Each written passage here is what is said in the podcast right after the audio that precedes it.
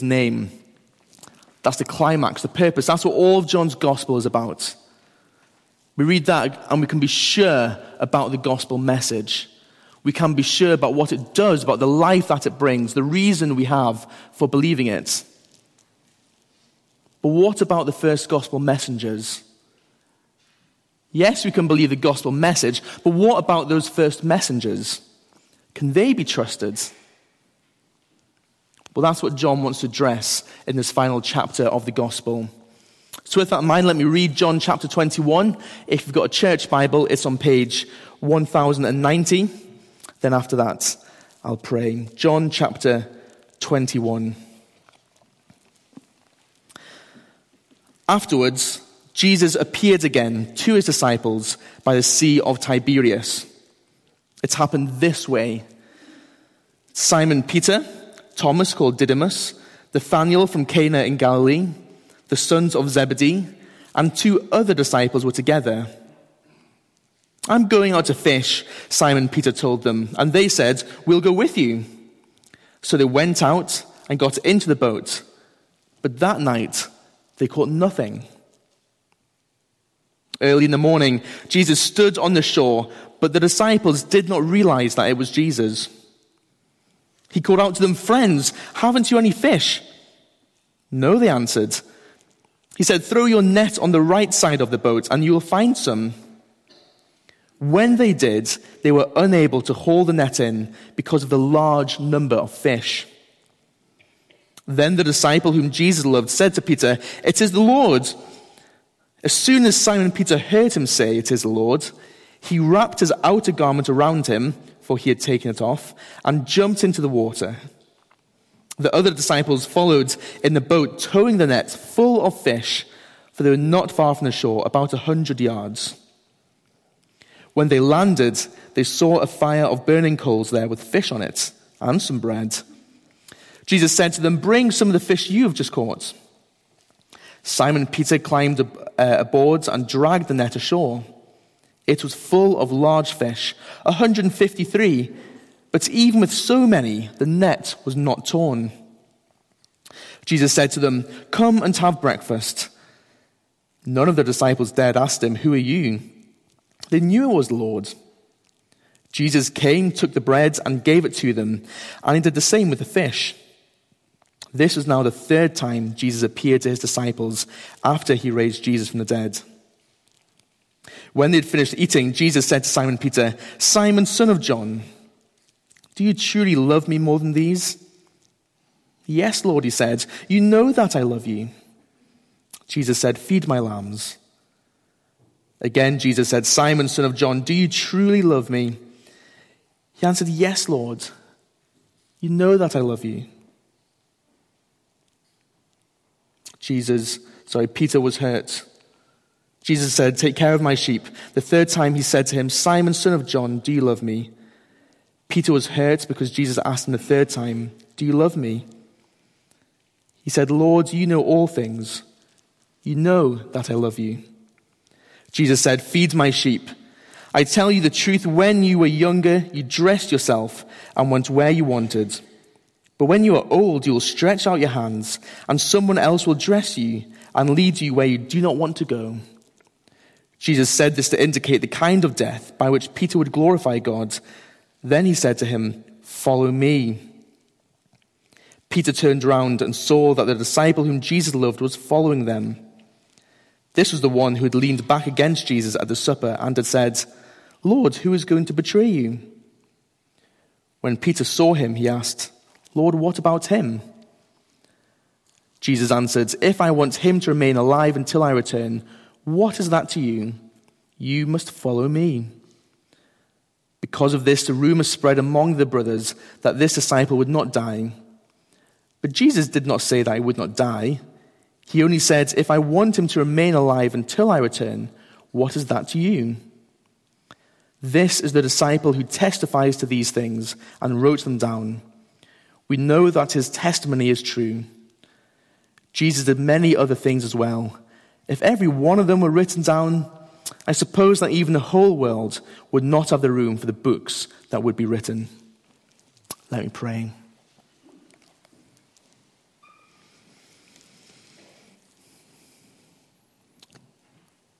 Lord Jesus, we ask that as you fed your disciples here in your words in this account, may you feed us this morning. May you feed our souls and may we grow in love and knowledge of you. May we find our life in you. We ask all these things in your name, Lord Jesus, and for your glory. Amen. As you can see on the slides behind me, two points for us this morning. First off, in verses 1 to 14, Jesus feeds his apostles. And then secondly, Jesus calls his apostles to feed his sheep. Let's look at the first one. Jesus feeds his apostles. And I want us to notice in verses 1 to 14 how this section is bookended. Have a look at verse 1. Afterwards, Jesus appeared again by the Sea of Tiberias, the Sea of Galilee, same place. And this word appeared, it's actually the word revealed. Jesus revealed himself. It's a revelation. Look at verse 14. This was now the third time Jesus appeared. Jesus revealed himself to his disciples after he was raised from the dead. What we see here is a revelation of Jesus. So the question is what is it he's revealing? Well, let's look at the scene. Let's see who the camera is focused on as it begins. Have a look at verse 2. We've got seven people here, seven of Jesus' followers. John the Right is one of them. He's one of the sons of Zebedee. But look which name is first Simon Peter, the leader of the group. If you remember to last week in chapter 20, Jesus hasn't yet gone. The help of the Holy Spirit hasn't yet come in, in its fullness. So, what do the disciples decide to do here? They decide to go fishing. Peter goes back to what he knows best. He decides to go fishing, and the others follow him. We've got all these professional fishermen, and yet they catch nothing. Then in the morning, we've got a man on the shore can't quite make out who it is. And he says something like, Lads, lads, have you caught any fish? And the answer comes back, No. And his voice says, Try the other side. And what is the result of this call? A monumental catch. And then immediately, John works out who is speaking to them. And then comes this reaction reminiscent of the one at the tomb. John uh, runs the tomb first, but Peter goes head first into the tomb. Here's something similar. John recognizes Jesus first, and Peter goes head first, swimming into the water to meet Jesus. But let's just pause for a moment and think what's just happened to these guys? These guys were fishermen. Peter was a fisherman. There's many things Peter couldn't do, but fishing, that was one thing he could always rely on. And yet, the very thing he relied on, it's failed him. And just, just imagine if that was you, doing that thing you rely on, doesn't matter what it is, could be something quite mundane. But imagine that thing you rely on, that thing you are good at, you just do it instinctively. And all of a sudden, it's gone. Can you imagine how insecure that might make you feel? How uncertain of things that might make you? It could be something quite normal like driving. You just take great comfort. You can hop in a car, you can drive around, you can give people lifts, you can drop kids off at various activities. Then all of a sudden, your ability's gone. That'd really shake you, wouldn't it? I know it'd shake me. Why is that, though? Well, it's because we, we think that we can do things on our own. And here, Jesus is teaching Peter that this isn't the case. For as Jesus said to the apostles in the upper room, apart from me, you can do nothing. Nothing. It was not the Lord's will for Peter to catch fish here, so he didn't catch any fish. Those days of fishing are over. And yet, in the providence of God, Peter's caught nothing all night until the word of the Lord comes. And Peter catches fish. Because really, it's Jesus' catch, isn't it? Even those things we think we're good at, we're really only able to do them because the Lord wills it. Let's just follow the camera here on Peter in these scenes.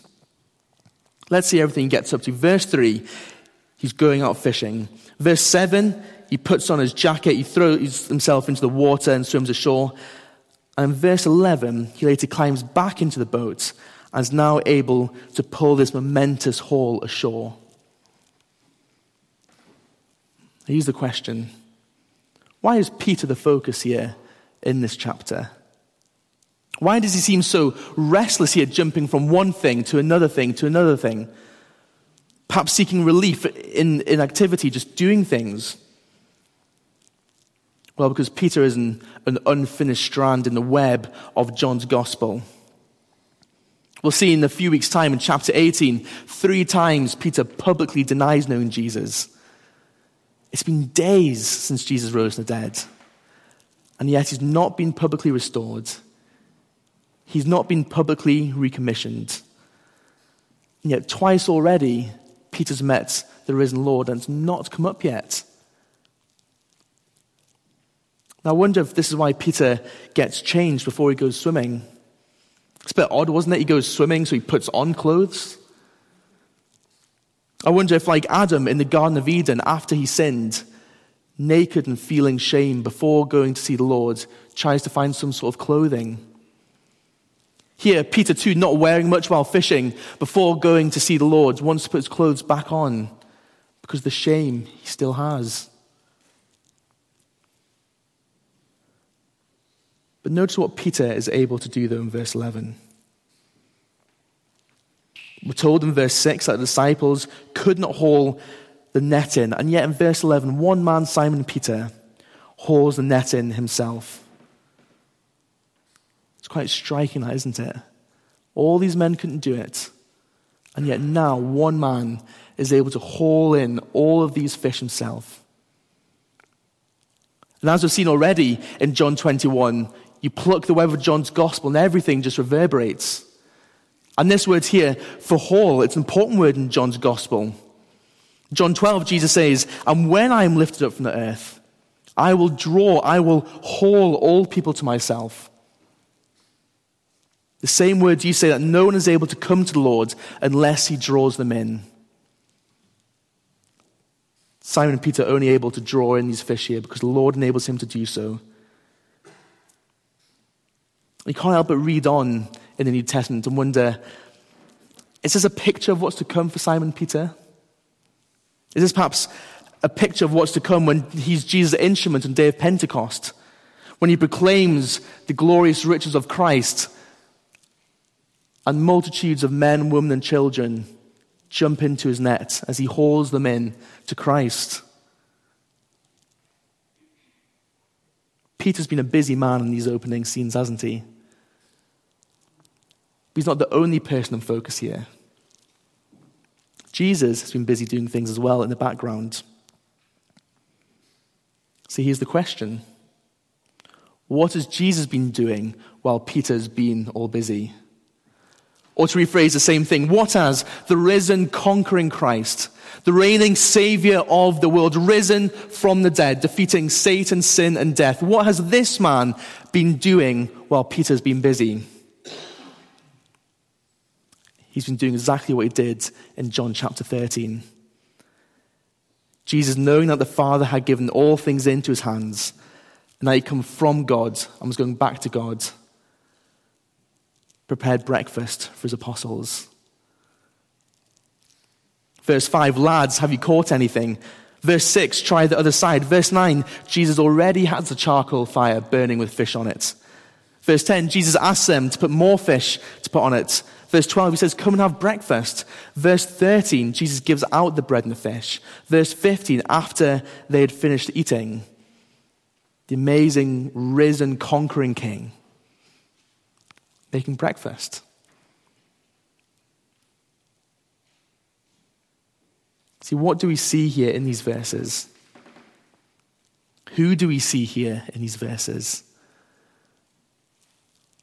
We see the Good Shepherd, the Lord Jesus Christ caring for his sheep. We see the Good Shepherd who, who called to his sheep, Lads, have you caught any fish? Calls to his sheep, and they have come. We see the Good Shepherd who knows his own out on the lake, and they know him. We see the Good Shepherd who laid down his life for his sheep. We see the Good Shepherd who is committed to his sheep, the Good Shepherd who cares for his sheep. We see the Good Shepherd who feeds his sheep as they listen to his words. And how do we see this feeding here? Well, as the Lord calls for disciples to move the net to the other side, they haul in this miraculous catch to eat. And it is in this sign, in these words, that Jesus reveals himself to them. This is the moment that uh, John recognizes who it is. I just think in these 14 verses, such a beautiful, tender scene here. Here's the Lord Jesus risen from the dead with his battered and his bruised followers. His followers who a few days ago abandoned him. Yet here he is, feeding their bodies, feeding their souls, all by his words. For Jesus is the bread of life. And if any man comes to him, eats of this bread, feeds on this word, he will live forever. Seeing such a tender, beautiful scene of, of the chief shepherd loving his people, caring for his weary sheep. Is it any wonder that two of the qualifications for church leadership are, are teaching and hospitality? Because that's exactly what we see here in this scene. But notice that Jesus didn't need them to provide fish at breakfast. He's already got food ready for them in verse 9.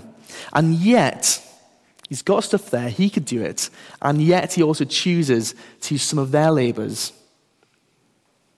Why? Because ultimately, it's his labors, really, isn't it? All of their work is ultimately the Lord's work. Jesus doesn't need his disciples to do his work. He doesn't need us to do his work, and yet he chooses to do so.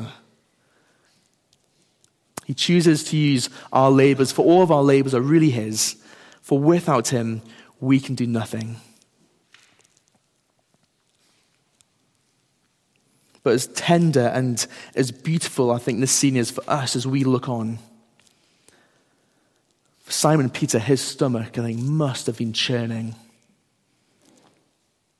Twice he's met the risen Lord Jesus, three times here.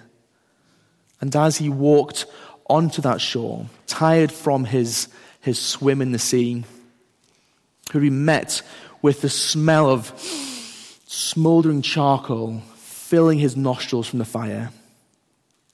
And as that happens, immediately transported back to the last charcoal fire he stood at. When he stood with the officers and the servants in the court of the high priest, warming himself. At the last charcoal fire, when he was asked if he was a follower of Jesus, and he said three times, I am not. Perhaps you know what it's like to wronged someone. And you're just waiting for them to lose it on you.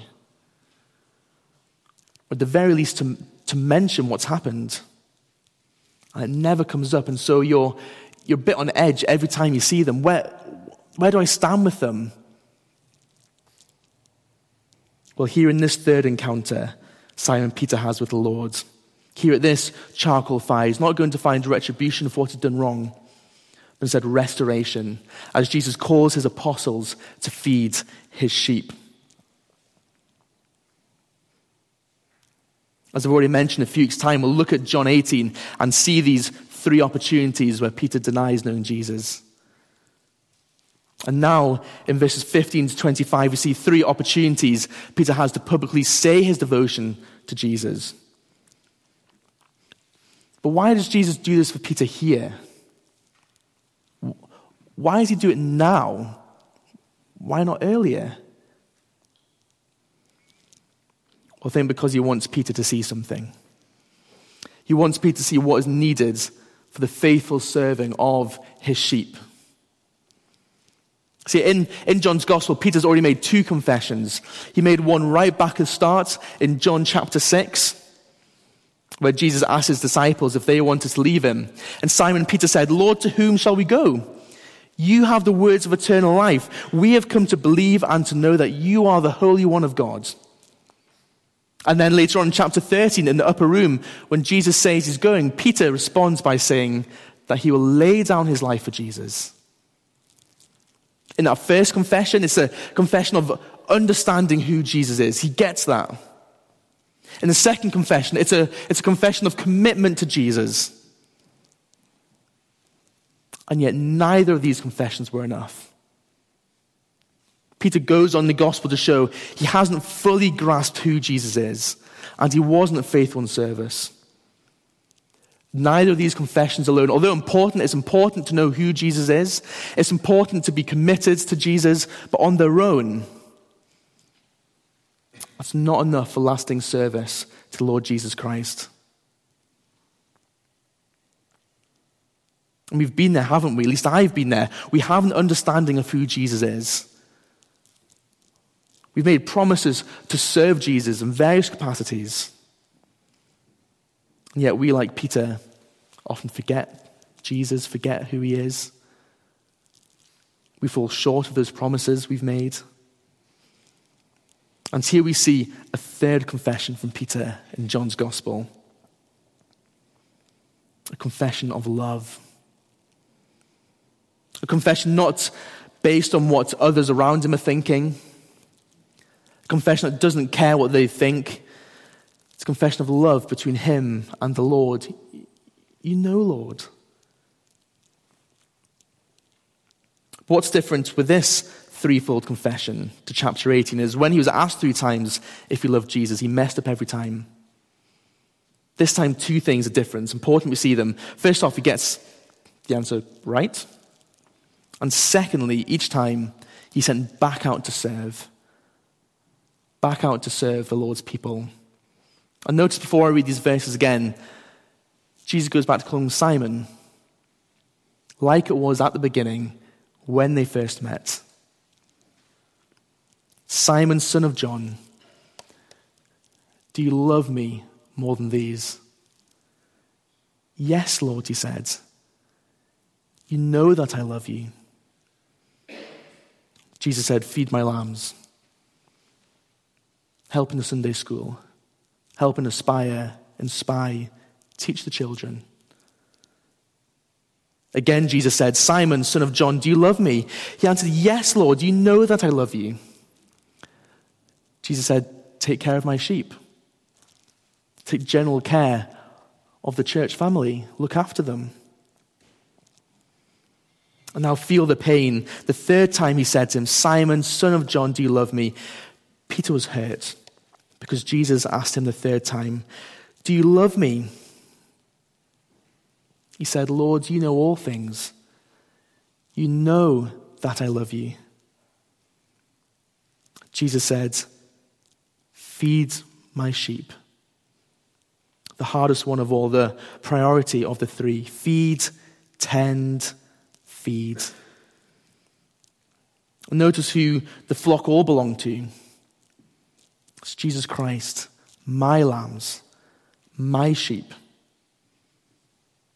Notice Peter is sent out to feed Christ's sheep because he loves Christ. And he never forgot this as life went on. He never forgot this encounter with the Lord. In his first letter and in chapter 5, he writes To the elders among you, I appeal as a fellow elder and a witness of Christ's sufferings, who also will share in the glory to be revealed. Be shepherds of God's flock that is under your care, watching over them, not because you must, but because you are willing, as God wants you to be, not pursuing dishonest gain, but eager to serve, not lording it over those entrusted to you, but being examples to the flock. And when the chief shepherd appears, you will receive the crown of glory that will never fade away. So we find in these verses here, down to verse 19, Peter, the leader, the representative of the apostles, recommissioned to be a minister, recommissioned to serve, to be a servant of the word, brought in by the Lord so that he may be sent back out to feed his sheep, to feed the sheep, tend the sheep, feed the sheep. See, at the end of the gospel, we see that Jesus' priority is for his sheep to be fed so that they can grow, so that they can have life.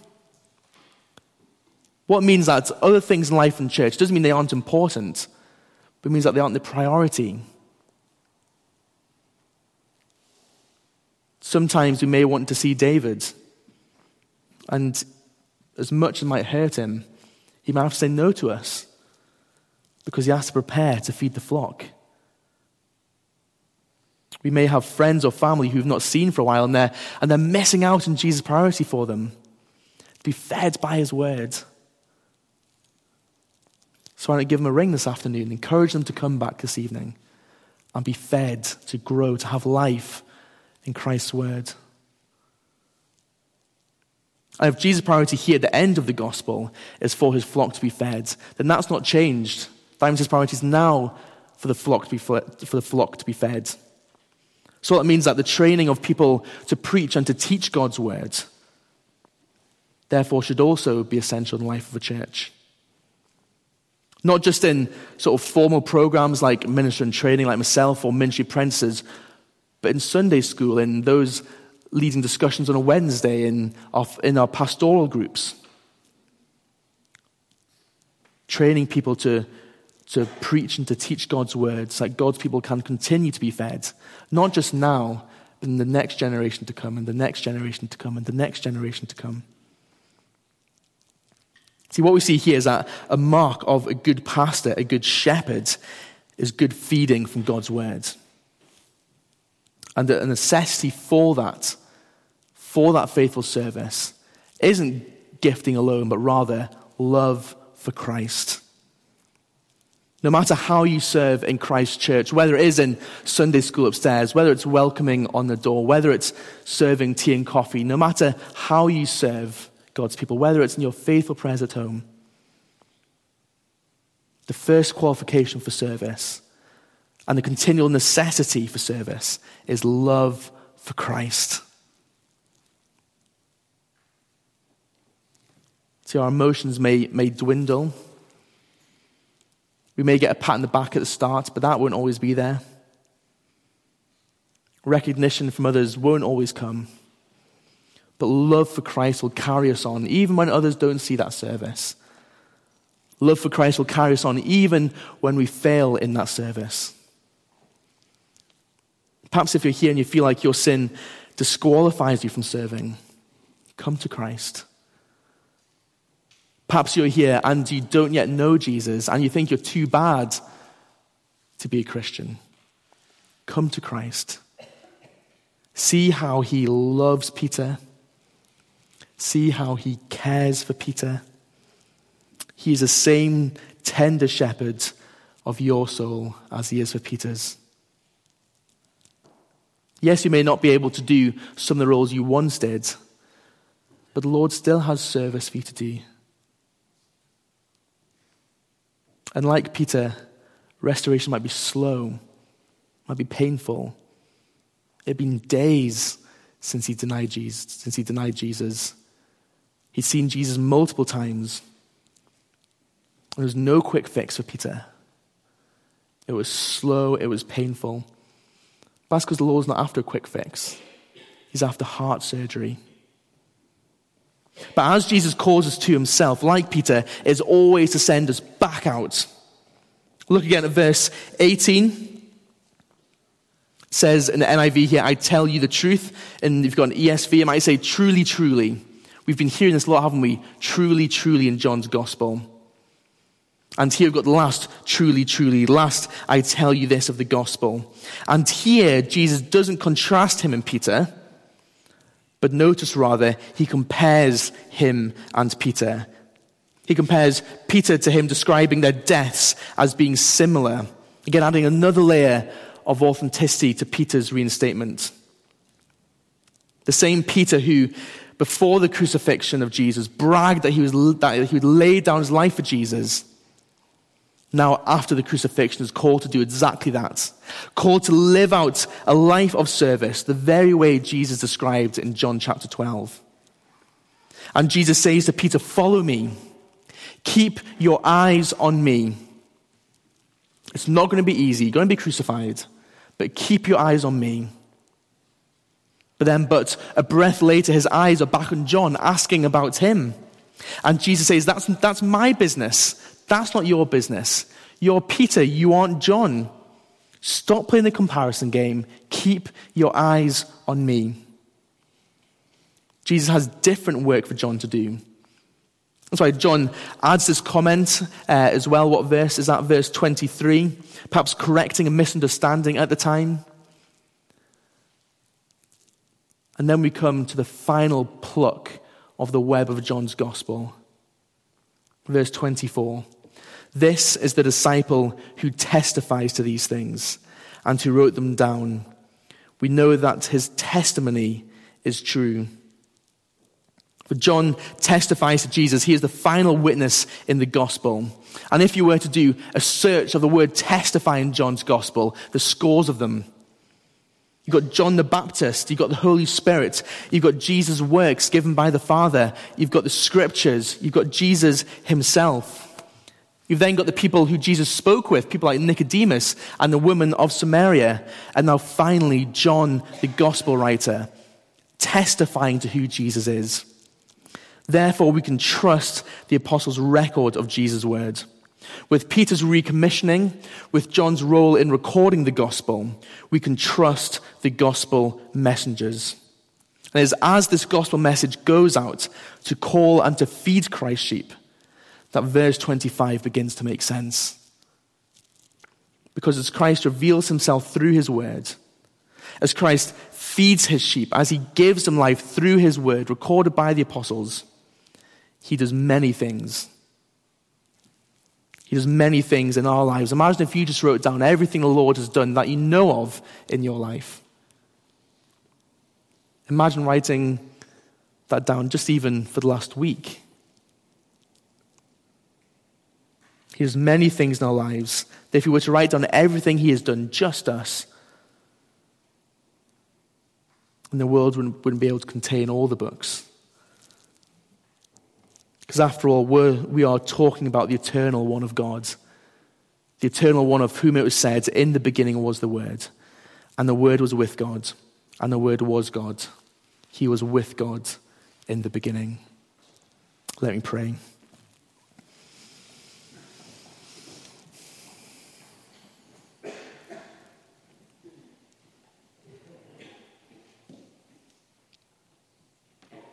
Lord Jesus, we rejoice that you are the eternal Word of God. And that you have acted and that you continue to act in our lives. And Lord, you do so many things in our lives that we do not know them all. Yet one day we shall. Thank you that you are so involved in our lives that if we were to write down everything that you had done, the world would not be able to contain all the books written. Thank you that as you called your apostles to go and feed your sheep, you still feed your sheep through their words, through the scriptures written down for us.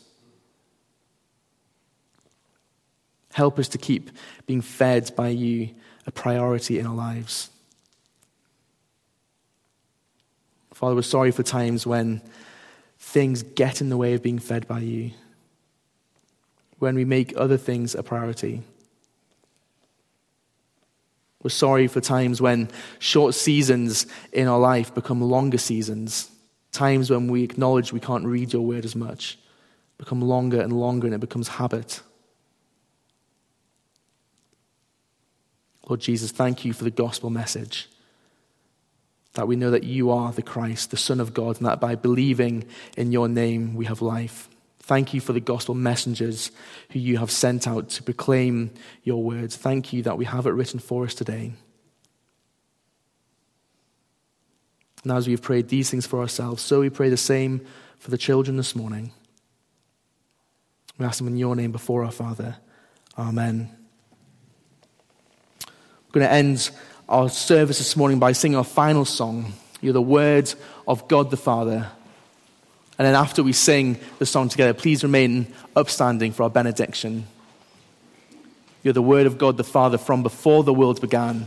Every star and every planet has been fashioned by your hand. That same word that feeds us today is the word which flung the stars into space. As the band begins to play, please join with me in standing and sing our final song together.